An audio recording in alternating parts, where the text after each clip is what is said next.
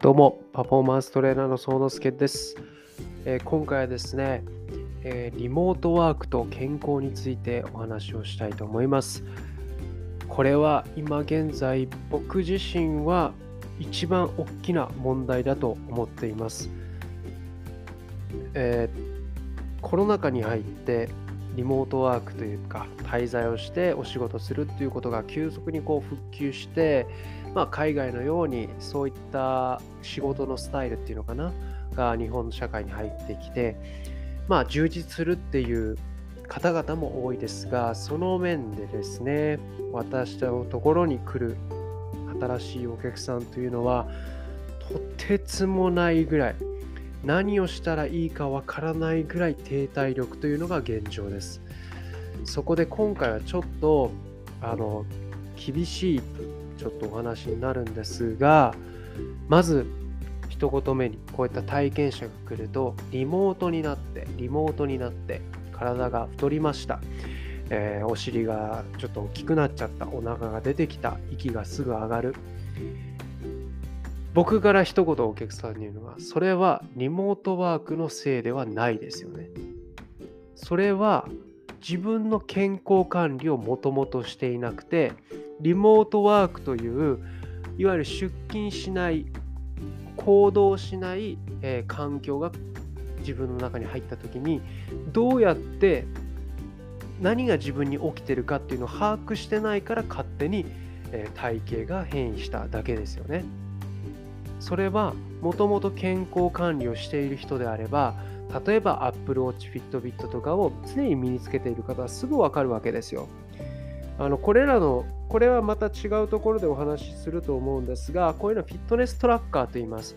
つまり自分の健康を追うためのトラッキングですよね。ツールです。だから CM 見たらわかるでしょう。でもあの CM の意味を全く理解していない日本人がたくさんいるっていうところにちょっとびっくりなんですけどもうちの来るお客さんって意外と高学歴なんだけど、Apple Watch とかこういったフィットネストラッカー持ってるのに、ここにつけてこない人多いんですよね。なんでつけないんですか？え、あれはおしゃれでみたいな。ええー、と思っちゃうんですけど、だから、ああいったことを常に自分の体の行動のパターンをトラッキングしていれば、リモートになったら減るわけじゃないですか。で、自分の理想の体型だったり体重だったりとかっていうのはやっぱ常に持ってなきゃいけないんですよ。それも持っていない人多いじゃないですか。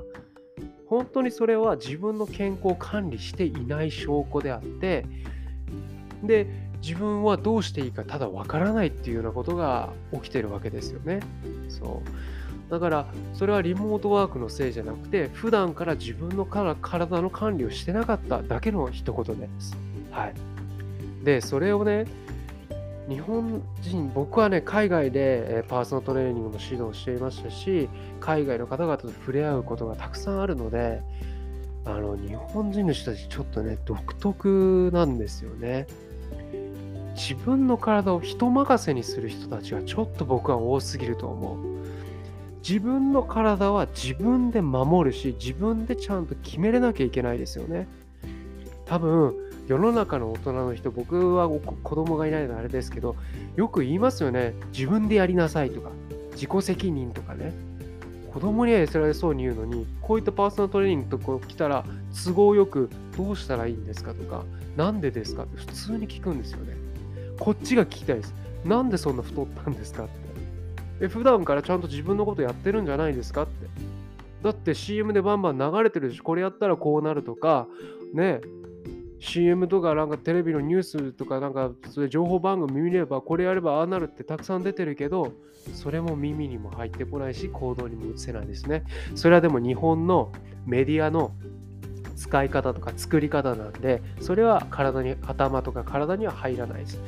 えー、体とか頭が理解するように浸透するようにしてしまうとテレビっていうのは面白くなくなっちゃうんです。だからそういうことはあの放送しないんですよね。つまらないから。そう。だから今の大人っていうのはこれから先ね日本って前の動画でも言った、まあ、動画じゃないごめんなさい。前のラあの放送でも言ったと思うんですけども糖尿病の人たち患者がどんどんどんどん増えていってるんですね。薬もたくさん処方される数がたくさん増えてるんだけど糖尿病患者は減らない。なぜですかっていう話をね。びっくりですよね。5分間でぽっこりお腹が解消とかね、これを飲んだら何か痩せるとか、なんかね、お腹ぽっこりこう割ってね、はい、これを飲むと脂肪がね、内臓脂肪がとかって言ってね、はい。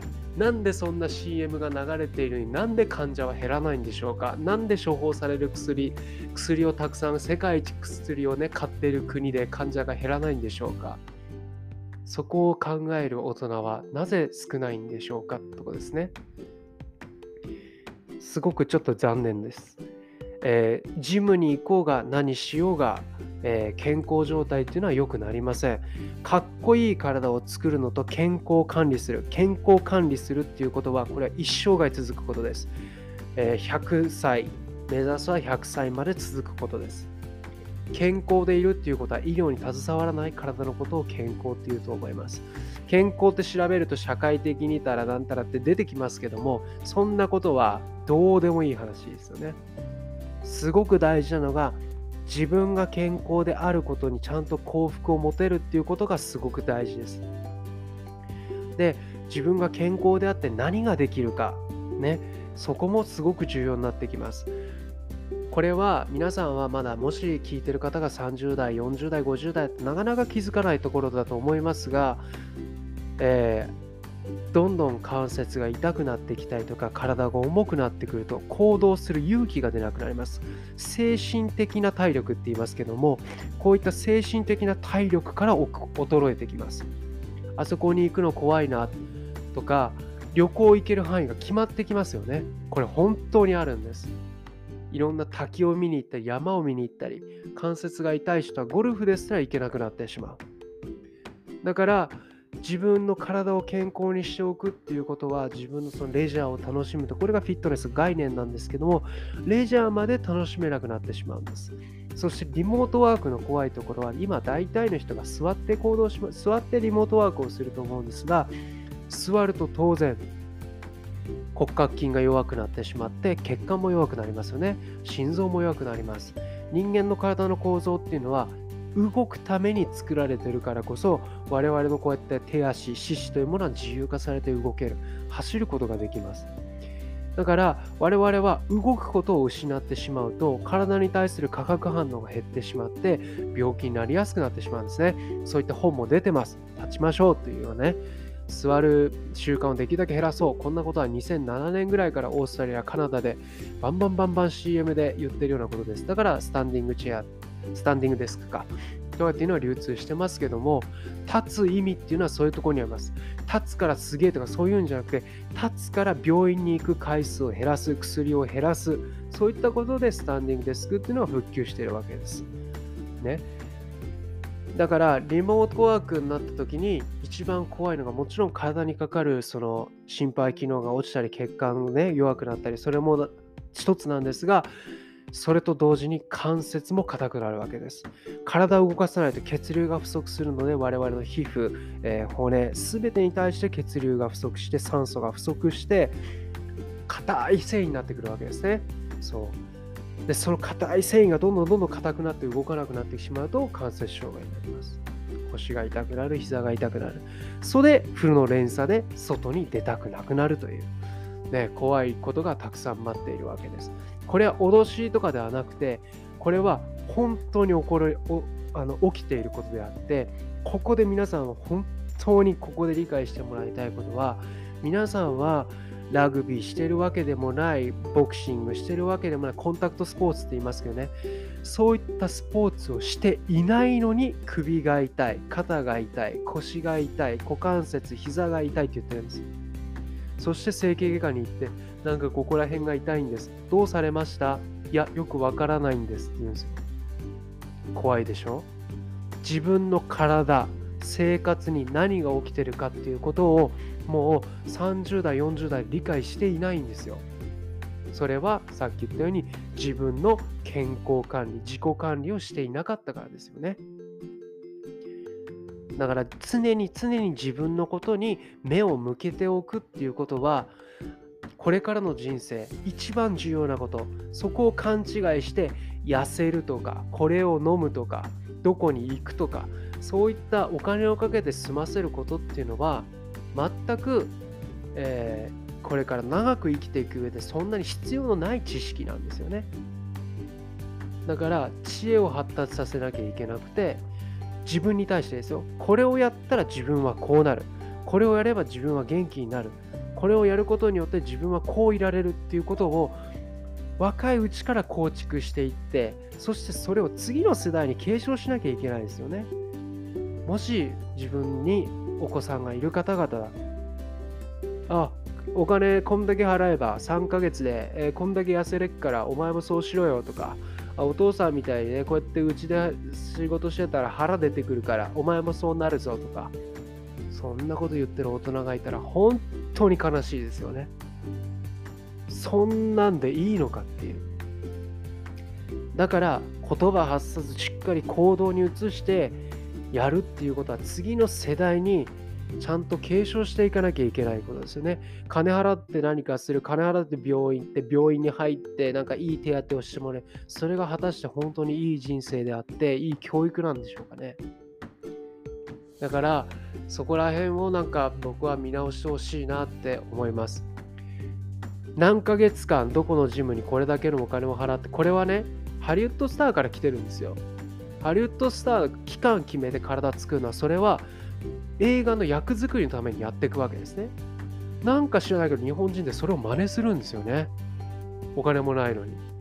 ハリウッドスターは朝起きてから寝るまで常に管理してくれる人がいます。ウィル・スミスさんなんてパーソナルトレーナーや栄養管理士管理士が自分の敷地内に家を持ってるわけですよ。ね。そういった人たちとなんで同じ並びのことをやろうとするのっていう。誰々さんがキャベツ食ったから、誰々さんが豆腐がいいって言ったからとかね。怖いですよね。本当に安く、この日本人の購買心理っていうのは、安く短時間に、これはね、貧乏だったからですよね、日本人がね。それはしょうがないです。でも今は違うから。だから変えていかなきゃいけないですよね。自分の体は自分で見ておくっていうこと。それで人によってこれは大きく違います。ここが我々の仕事。皆さんこれから体の健康状態が悪くてジムに行きた行こうかなパーソナルジム行った方がいいかなと思った時にまず行かないでくださいまず行くんだったら1週間自分のことを見直してください自分で見直してみて行動に移せなくてもいいでも受け入れること受け入れることをしてください自分は1日1000歩も歩いてないな。好きなもんばっか食ってんな。食事制限してるとかって言っても2日に1回はなんか好きなもん食ってるなとか全然運動してないなとかすぐ息が上がるなとかそういえば外何日間も出てないなとか自分の行動を追ってみてください。でその行動1週間追ったらそれをちゃんとさらけ出すように自分の目の前にトレーナーさんに提出してください。で自分はこういう生き方をしたいですっていう明確な目標を言ってください。腹をへこましたいんです。バキバキに割りたいんですとかそんなことはまた夢の話二の次。健康であるからそれができるわけです。でもし立派な大人だって、えー、お子さんがいるだったりっていうんだったらそれって大人の言うことかよく考えてみてください。空っぽな理想のことを言葉に出さないようにしてみてください。インスタグラムを見て、あ、私これできるな、できないなとか勝手に判断しないでください。これやったら私は腕が太くなるとか腰が痛めるとかそれも言わないでください。なんでかって言ったらやったこともないんだから。えー、フィットネスモデルのあやさんがすごいことやってますよね。ああいうのを見ると、あ、私はこれできないとか思うかもしれないけども、あのまずできないから。ね。何にもできないから。何もやってなかったらむしろそんなことになれたらあの人たちは命削ってあそこまでやってるわけです。ね、映像とか画像だけを見て物事を経験したこともないことを口に出さないことこれもとても重要です。僕もよく体験の時に言われます。あれをやるとああだこうだ。やったことありますか？って言ったらほとんどがないです。ね。ビハインドネックスクワットやったことあるか？じゃあそれフロントスクワットに変えてやったことありますか？やったことありませんっていう人たくさんいらっしゃるんです。だから経験もしていないことは絶対に言葉に発さないこと。で、ジムに行けばしっかり勉強している人がいると思います。僕はパーソナルジムをおすすめしますけども、ちゃんと自分がどうしていきたいかっていうことをちゃんと考えてジムに行くことジムに行って金払えばどうにかなるとかそんなことを絶対思わないこと薬じゃ薬だってそうでしょ？薬払薬を飲んで良くなるなんて一時期でしょ？ださっき言ったようにそういった虚実ですよね。いわゆる嘘と真実っていうものがごっちゃごちゃになっちゃったんですよ日本は。この健康とか医療に関して。一番の実は今の実って実実物の実ね。本質 truth は自分にあるわけですお腹が出てすぐ息が上がってこれが今の truth です。本質となる今日は何かっていうと逃げる精神ですよね。なんかお金払ってどうのこうの。病院行けば治るとかこの先生のなんか聞けばこれを飲めば。こんなのは全部虚です。今の実っていうものをちゃんと受け入れてそして実と言われる自分の実に合った実を探しに行くっていうのがこれが重要なことです。だからこそ我々パーソナルトレーナーとかそのフィットネスコンダクターっていうこの案内に何をするかっていうとちゃんとその人が健康でいられる何ていうのかなプランを立てるようなもんですね。このジムに来ることが決してプランじゃないってこと。施設に行くことがプランではないです。だって30代の人がその人が50代あの80歳まで来るわけがないでしょ。僕は重要だと思ってるのはその人が体験に来ただけで人生が変わるっていうぐらいのことを思ってます。もう別に継続しなくていいっていつも。あんた体験来るだけでいいよっていうふうに言う時もあります。はい。こんなとこにまず来るも来る体じゃ体でもないし、うん、あの生活習慣じゃないから。まず一つだけ自分の生活習慣見直せたらここに来てくださいって。ここのジムの仕事っていうのはその生活習慣を作ってもらってそしてさらに向上できる。さらにその質を高めるための僕はお手伝いをしているようなものです。そう。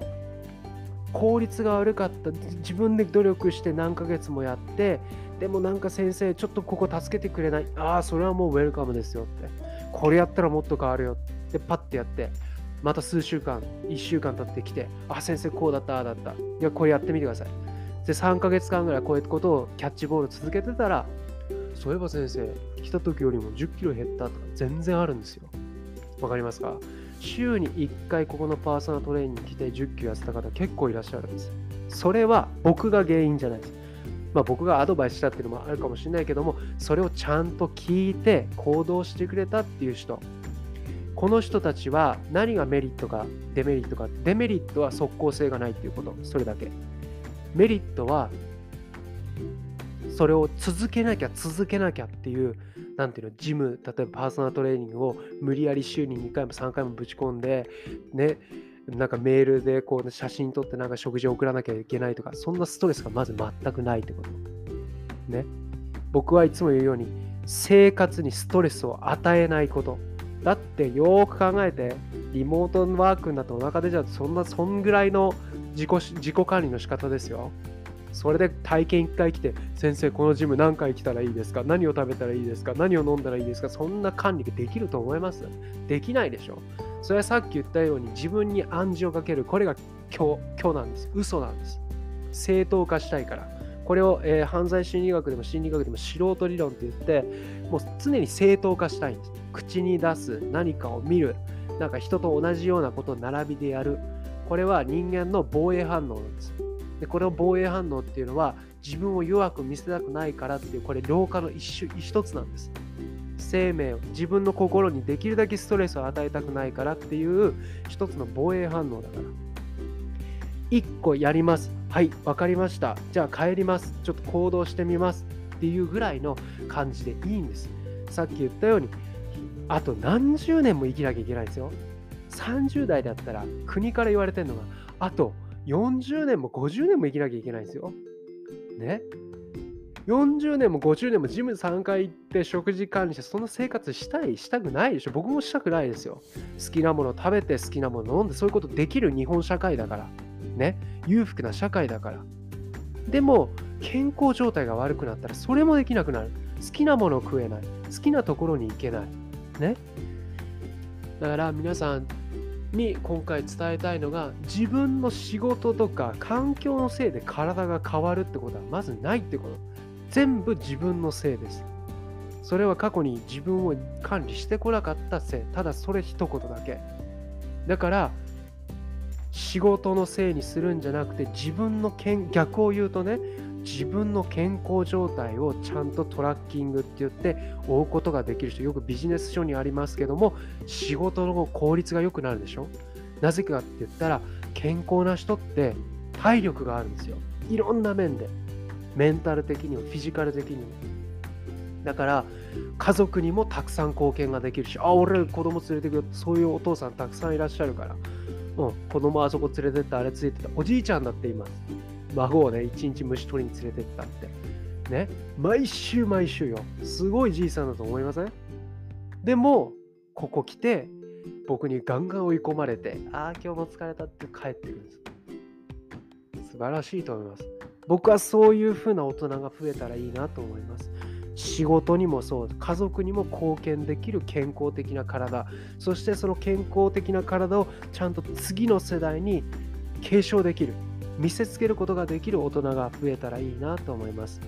で、まあ、最後に言いますけども体が変わるのはリモートワークのせいではないです。自分の健康管理をしてこなかった結果であって仕事の環境はいつでも変わると変わるかもしれないですよね。だからこそ自分の健康主体として仕事を選べるそういった大人にぜひなっていただけたらなと思います。それではご視聴ありがとうございました。